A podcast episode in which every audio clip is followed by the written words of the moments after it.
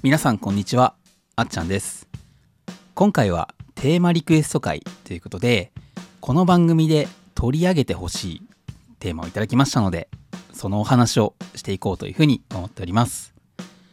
今回テーマを送ってくださったのは番組のゲストでもお越しいただいた働く人の立ち話というポッドキャストをされている小島さんです。ありがとうございます。いただいたテーマなんですがズバリおもちゃになります。今回はこのおもちゃについて現在のおもちゃそして未来のおもちゃについて調べたりそして考えてきたことがありますのでそのお話をしていきたいなというふうに思っています。早速本題に入っていこうと思うんですがまずは皆さん現代のおもちゃ知ってますか？自分も多少いろんなところで見たりとか家電量販店に行く時に見かけることはあったんですが、まあ、あくまでも通り過ぎたりとかたまたま広告で見たみたいな形だったので今回は俯瞰をしていろいろとおもちゃについて見てみるためにあるものを入手をしてきました。それはヨドバシカメラのものになるんですがクリスマス商戦向けのおもちゃカタログになります。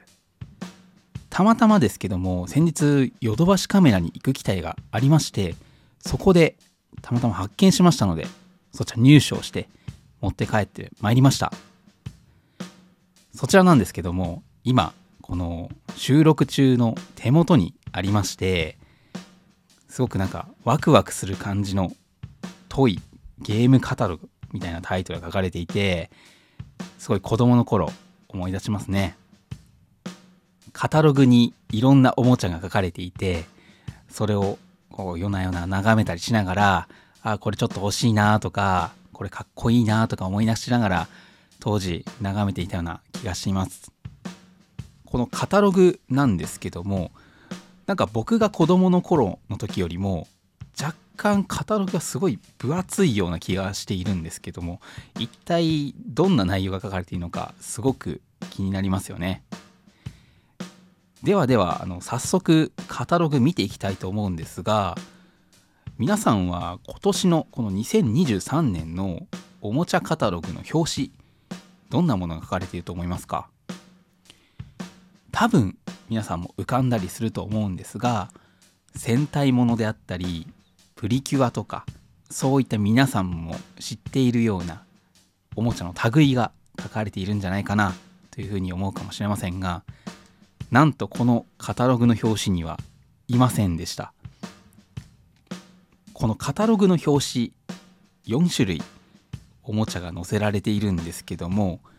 何が載せられているかと言いますとまずはアニメからあのスパイファミリーっていうアニメあるんですけどもそちらのアーニャのおしゃべりするぬいぐるみが書かれています。数年前までは「鬼滅の刃」が大変流行しましたがどうやら今年はスパイファミリーが子供たちの人気の番組としておそらく表紙に載せられているんじゃないかなというふうに思っております。そして2つ目なんですけども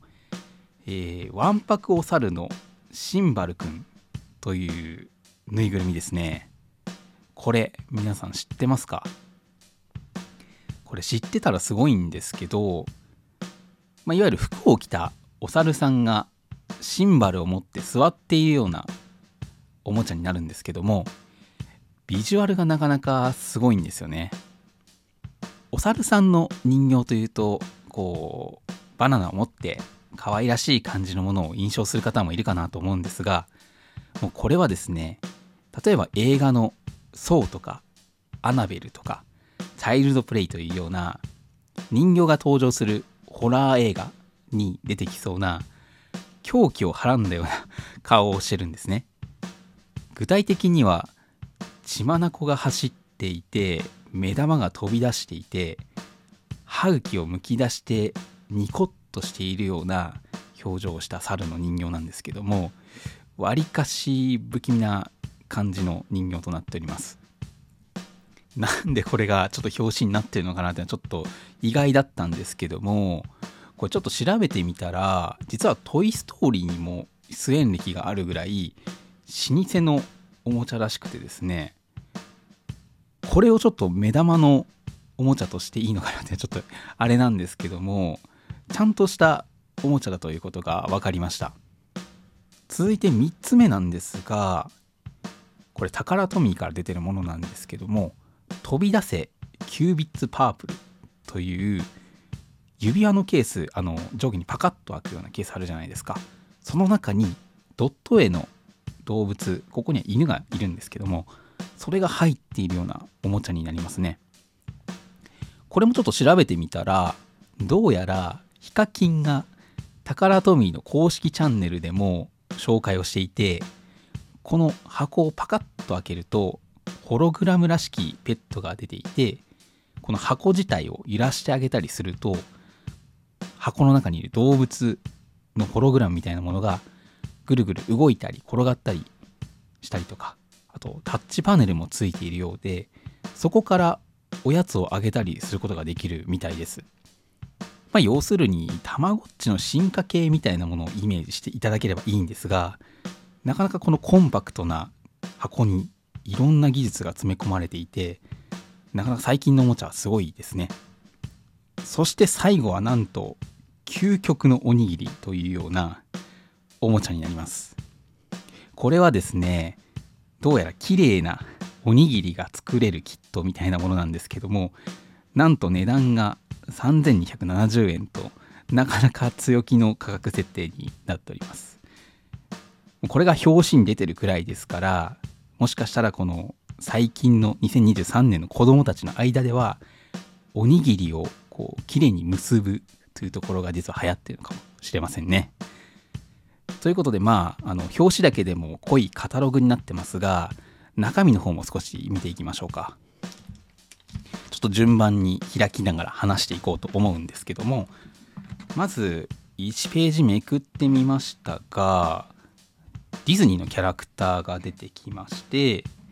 まあ、ミッキーマウスからバズ・ライトイヤーそしてアナと雪の女王あとはシンデレラですかね。のキャラクターがこう出てきました。でもう1枚めくってみるとですねあディズニーの特集コーナーおもちゃの特集コーナーがあります。未だにバズ・ライトイヤーのおもちゃもありますしアナと雪の女王のエルサとかアナの人形といったものも書かれておりますそしてチーク玩具も結構ありますね。チーク玩具の他にはあのおしゃれをするような子供向けのおしゃれのキットみたいなものもあったりしました。で、これ次のページめくってみましょうか。あ、次のページはですね、これ仮面ライダーとかウルトラマンとか戦隊ものの、まあ、特撮ヒーローのおもちゃのコーナーになってますね。これちょっと眺めてみると結構不思議なのが最近のその最新の仮面ライダーとかウルトラマンだけじゃなくてですね10年前とかそれ以上前の仮面ライダーのベルトとかウルトラマンのソフビ人形みたいなものも載せられてます。これはあれですかねあの最近のウルトラマンとかもしかしたら見たことある人は知ってるかもしれませんが昔ちょうどもう10年前とか十何年前とかですけどもそういった昔の世代のウルトラマンの息子とかが今のウルトラマンの主役だったりしているので昔親が見ていたウルトラマンに合わせて子供も楽しめるように、まあ、親世代の特撮の玩具と子供世代の特撮玩具そういったものがきっと並べられてるんじゃないかなというふうに思いますね。例えばですけどもこれウルトラマンガイアとかってこれ結構前ですよね。2000年代初頭とかじゃなかったでしたっけ？こういった人形も、まあ、そこそこ大きな割合占めて書かれていたりとかあと仮面ライダーって言っても10年前とかのものだと思うんですけども仮面ライダーダブルとか電王とかあと何でしょうね。牙とかこれ何でしたっけ？響きですかね。そういった少し前の仮面ライダーのベルトもこうカタログとして載せられたりしています。そして次のページにめくってみるとああこれは皆さんも通ってきたかもしれませんね、まあ、トミカとかプラレールのコーナーが出てきました。これちょっと眺めてみてちょっと目立ったところで言うと今のプラレールってコントローラーがついているものがあるんですね、まあ、今もそうかもしれませんが基本的にプラレールとかって確か電源を入れるとそのまま走り出すような形になっていたと思うんですけど手元のなんかグリップで握られるようなコントローラーで自在に速度とか変えられるみたいなのもあったりするみたいです。これはなんかすごくいいですね。なんかこの車掌さんになったみたいな子供の絵も描かれたりしています。それで次のページに行くとあこれも人気ですね。ポケモンですね。ポケモンの人気も未だにすごい根強いですよね。むしろもう大人も含めてもう子供の子供から大人までポケモンの人気は未だに根強いかなと思うんですけど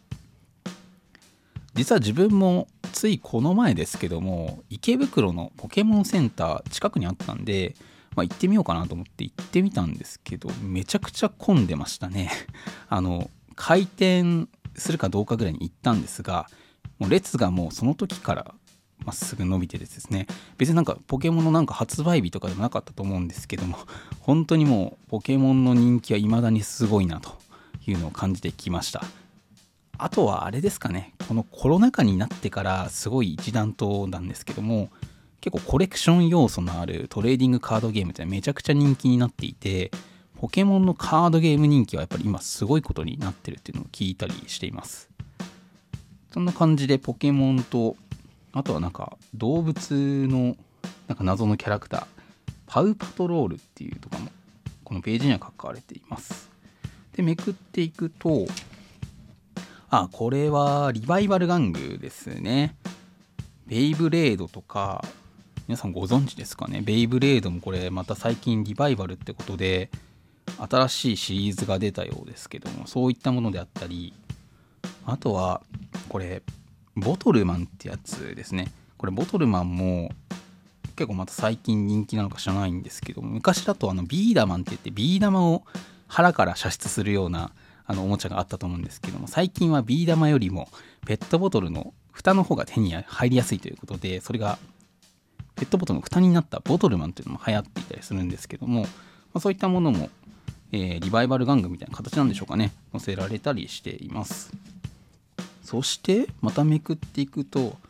あ今度はまあ女の子向けって言ったらいいんですかね、まあ、最近は女の子だけではないですけども、まあ、あの人形系のものが特集されてますね、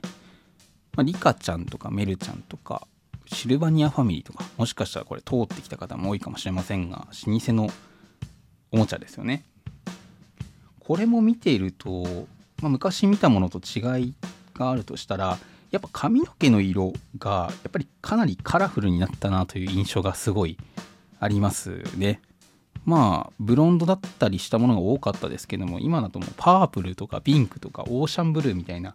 もう変身してるんじゃないかっていうぐらいかなり髪の毛のカラー変わってきてるなっていうのもありますしファッションもかなり今時なおしゃれなリカちゃんがすごく多いですね。まあ、こういった形で最近の子どもたちは子どもの頃からファッションセンスを磨いていくという形なんでしょうかねそして次のページめくってみましょうか次はレゴですねレゴも僕も小さい頃よく遊びましたがこれも未だに人気根強いみたいですね最近のものだとこれマインクラフトとかのなんかコラボ商品なのかわからないんですけどもマインクラフトシリーズみたいのも出たりしてますね。これもすごい面白そうなおもちゃですね。そしてそして次にめくっていくとあゲーム系のページが続いてきましたね。任天堂 switch にマリオにそしてなんかギフトみたいな感じですけどもポケモンとかの含めたゲームのソフトっていうのが何ページが続いてってるみたいですね。まあ、最近話題のゲームもたくさんありますし、それ以外にもパーティーゲームとかも含めてですが、いろんなあのスイッチだったり、プレイステーションのゲームソフトがたくさん載せられてますね。いやこれゲームのページすごいぞ。めくってもめくってもゲームのページなんですけどえすごいな。ちょっとびっくりするぐらいゲームコーナーの特集がめちゃくちゃされてますね。これゲームソフトもそうですけどもなんかゲームの周辺キットも含めてですけども10枚ぐらい今めくりましたよ。これ全部ゲームですよ。すごいな。ゲームってこんなに今あれなんですね。がっつり特集されてるんですね。なんか僕が子供の頃はまだソフトもそんなになかったのかわからないんですけどもここまで十数ページにわたってゲームソフトが紹介されてることはなかったんじゃないかなと思います。そしてそしてこれは VR とか AR のデバイスについてもなんとおもちゃのカタログに載ってるみたいですね。僕も先日の回で、あの拡張現実とか、まあ、そういった話も含めた回を取らせていただいてましたがまさかこういうメタクエストとかも含めてですねおもちゃのカタログに載るようになったというのは結構意外ですね。あとは e スポーツこれも流行ってますよね。これゲーミング PC とかについてもこれも10ページぐらいですか？特集されてるみたいですよ。でもこれなんかもうここまで来たら正直あれですね。子供向けカタログというよりは本当におもちゃ好き向けのカタログっていう感じですね。なんかこのゲームのキーボードの会社の説明とかそういった製品の説明までかなり細かく出ていてこれはさすがに子供言わないだろうなとは思うんですけどもこれもクリスマスプレゼントにおすすめのゲーミング製品として紹介がされていますね。そしてめくっていくとあ出ましたね。アンパンマン出てきましたよ。アンパンマンもこれはおお4ページにわたって特注されてますね。アンパンマンもこれロングセラーですよね。おそらくポッドキャスト聞いてる皆様方は子供の頃に履修をしているんじゃないかなと思うんですけどもほぼほぼここ半世紀ぐらいの日本人は一度は履修したことがあるんじゃないかなというあのビッグコンテンツかなと思います。これももう大体何でも立証できるんじゃないですかね。結構このアンパンマンのおもちゃを通じて飼育玩具みたいな形でいろんなことを勉強するっていうのは昔から多いかなと思うんですけどももう何でもありますね。ハンバーガー屋さんもありますしセルフレジみたいのもありますよ。いやもう子供たちはどんどんと社会勉強をアンパンマンにさせてもらってるんだなというのをすごくえここから学ぶことができますね。いやすごいですね。タッチパネルのタブレット操作みたいなのもあったりしますよ。いやもうこれアンパンマンあれじゃないですか。もう小学校の前に必須科目になるんじゃないですかね。そのレベルで玩具がたくさん書かれてます。そしてまためくっていくと今度はあプラモコーナーありましたね。いやガンダムもありますしガンダムだけじゃなくて車そして飛行機ザリガニなんていうのもありますね。これも僕そんなプラモデルとか詳しくないんですけど最近のプラモデルめちゃくちゃかっこいいですね。なんか昔よりすごい陰影がついてるというのかすごい綺麗な造形になってるなっていうのをこのカタログから見ると見えてきますがこれはちょっと欲しくなるなっていうようなプラモデルですよね。あとプラモデルで言うとすごい昔に比べて関節の可動がすごいいろいろできるみたいになっていてここでも関節可動についていろいろ書かれていますね。昔よりいろんなポーズができるようになっていてすごい躍動感があります。そしてさらにめくっていくとパーティーゲームのコーナーが出てきましたね。まあ、皆さんもご存知の通り定番のものがいろいろありますが黒ひげ危機一発とかジェンガとかオセロとか、まあ、そういったものもあるようですがすごい充実してますね。昔に比べたらボードゲームのページ3ページ4ページ5ページぐらい割かれてますよ。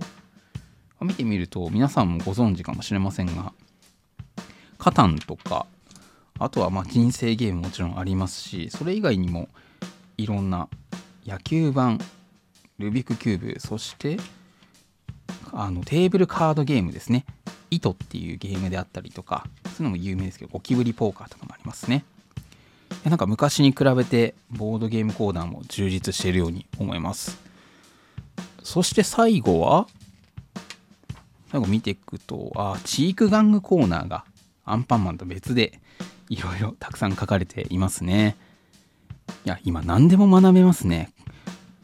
いやおもちゃにして育てるっていうのはすごいんですけどえダイソンのチークガンとかあるんですか？ダイソンのあのドライヤーみたいなスタイリングセットみたいなのもありますよ。いやすごいですね。やっぱり今もうチーク玩具でも何でも学べる時代になったんだなっていうのをここからすごい感じることができるカタログになってますね。いやすごいな。そして最後はあラジコンとかで子供向けのあの銃みたいなやつあるじゃないですか。吸盤がついてる銃みたいなやつがあって自転車で終わりという形ですね。すごいな。ここまで今紹介してきましたがなんと83ページもありました。これすごい量ですね。いやすごいな。カタログってこんなに今充実してるんですね。でこのカタログちょっと今振り返ってみましょうか。やっぱカタログ今これ見ていって感じたのはやっぱりコンテンツとかキャラクターのおもちゃっていうのは強いですね。定番どころのキャラクターは未だにこう複数ページにわたって特集がされていていや今でも人気なんだなっていうのをすごく感じました。もちろん今順番に見てきた中ではしょってきましたがあのドラえもんとかちいかわとかあとは任天堂のキャラクターとかプリキュアなんていうものもあのいくつかおもちゃが載せられておりました。ただそれもないなと思ったものを今見ていて思っていて例えば妖怪ウォッチとか鬼滅の刃はどうやら落選しているというような印象を受けています。多分なかったですね、ま、こういった形で少しずつその長寿コンテンツになり得たものなり得なかったものっていうのをもしかしたらこの毎年のカタログを追うと気づくことができるのかもしれませんね。あとはもうシンプルに今話してましたがおもちゃの数めちゃくちゃ増えましたよね。この技術の進歩もあってかもしれませんが、まあ、おもちゃと捉える範囲も広くなってるっていうのもあると思いますけども新しいタイプのおもちゃだいぶ増えてきてるように思いました。やっぱりそれはその例えば液晶がすごく進化をしていたりとか安く作れるようになっているっていうところもあってだと思うんですけどもおもちゃの種類数すごい増えた印象を持ちました。今だと1.5歳からアンパンマンでタブレットに触れられる時代が来ているというような状況になっています。すごいですね。あとは別の観点で言うとなんか見ていて全体的にあのおもちゃの値段上がったなという感じがしています。やっぱり昨今のいろんな事情で材料費が上がっていたりとか円安だったりとかまあ戦争みたいな影響もあると思うんですけども、まあ、そういったものも含めて値上がりしてるような印象があります。例えば仮面ライダーのベルトとか今1万円ぐらいするみたいですね。あの戦隊ものを合体するロボットよりも仮面ライダーのベルトの方が1.5倍ぐらいするっていうのは結構いい値段してますね。あとはやっぱり他の観点で言うとやっぱりおもちゃのターゲットみたいなところも少しずつ変わってるんでしょうね。今やっぱり少子化が進んでるというのもあるのでやっぱりおもちゃが売れるようになるには1個あたりのまあ単価を上げるというか、まあ、価格を上げてその利益を出すか大人までターゲットにして高いおもちゃを買ってもらうようにしないといけないっていうのはあるかと思うんですけども結構子供向けだけじゃなくてですね、まあ、大人の方も欲しくなるような仕掛けっていうのがここのカタログの中にもされているのかなというふうに見えました。まあ、それもあるんですけどもやっぱり過去のおもちゃのリバイバルみたいな形で親世代が楽しんでいたもの、まあ、少し10年前とかから販売されていたものをリメイクしたものっていうものを結構載せられていてこの辺りでおもちゃの生存戦略を今測ってるんじゃないかなというところが見え隠れしてきました。ということで今カタログについて僕の方で手元で見ながら話してきましたが、まあ、番組の趣旨でもあるちょっと未来のおもちゃであったりおもちゃの未来っていうところについても少しここから考えていきたいなというふうに思っております。カタログの傾向からまず見ていくとやっぱりキャラクターものは今後も残り続けるでしょうね。アンパンマンは絶対王者だと思いますしディズニーとか任天堂そしてまあポケモンもそうですよね。少なくとも僕らが生きている間はずっとおもちゃとして登場し続けるんじゃないでしょうか。そしてそのおもちゃに触れた世代が大人になってまた子供におもちゃを与える時にリメイクをされたりそして新しいシールが出るということで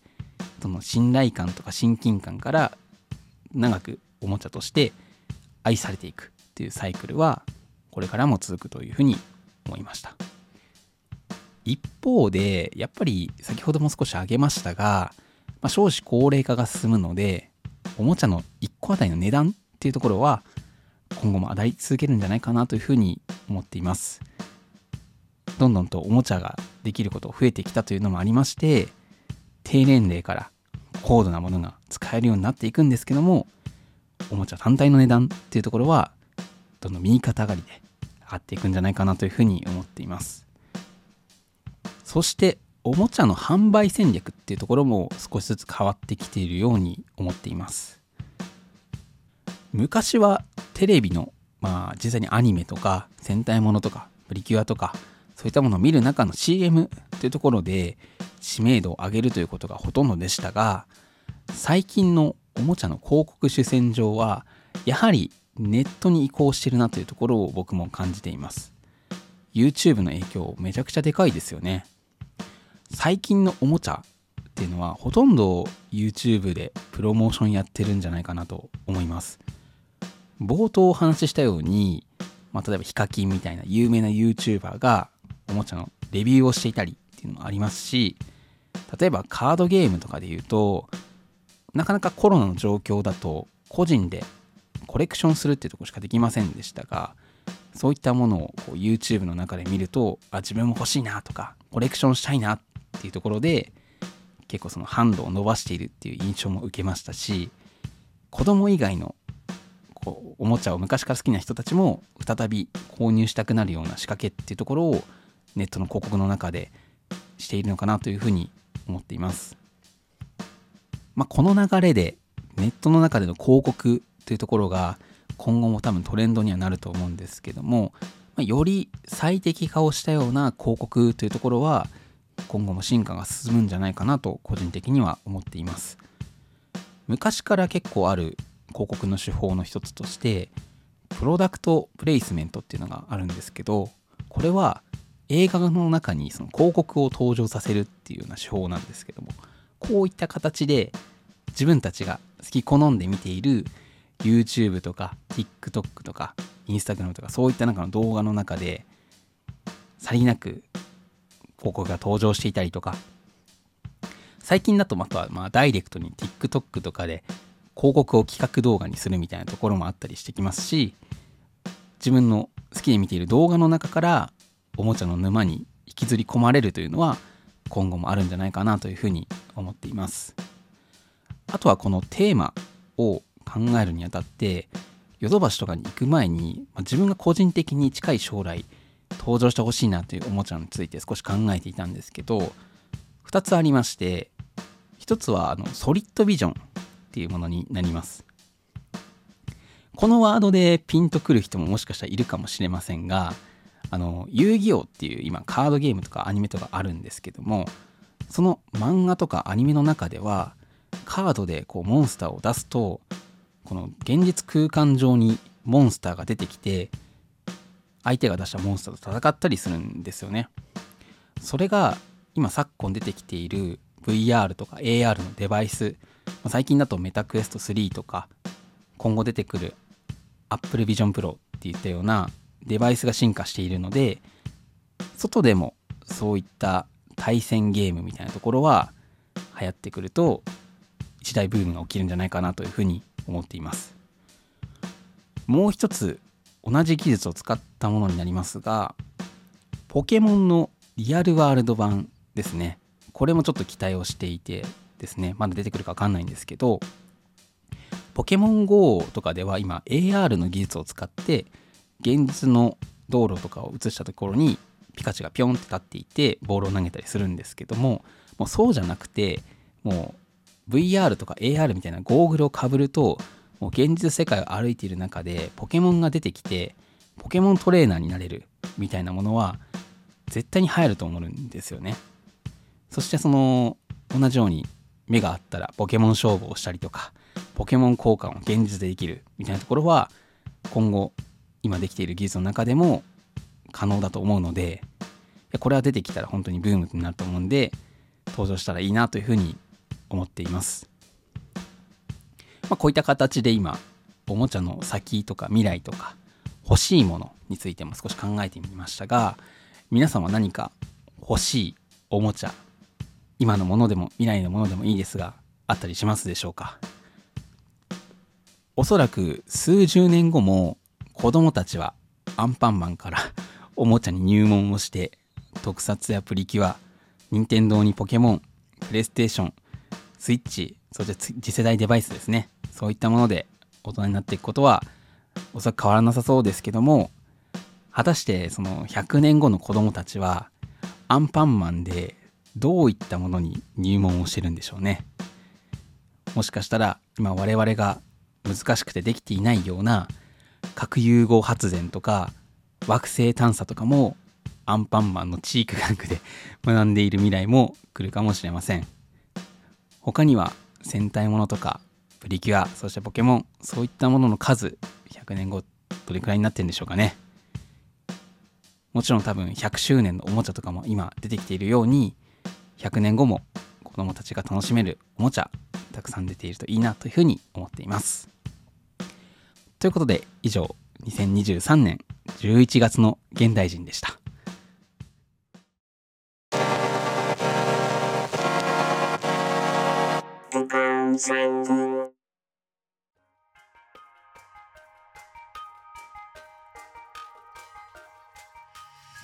ということでエンディングです。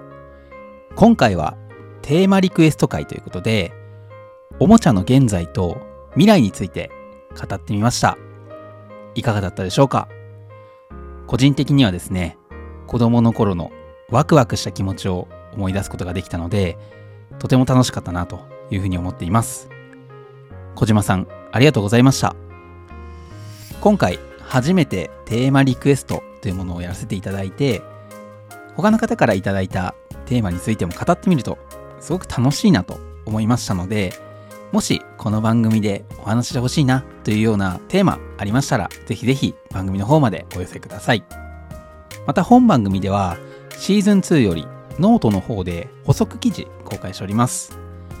番組でご紹介をした内容の深掘り補足引用元なども掲載をしております。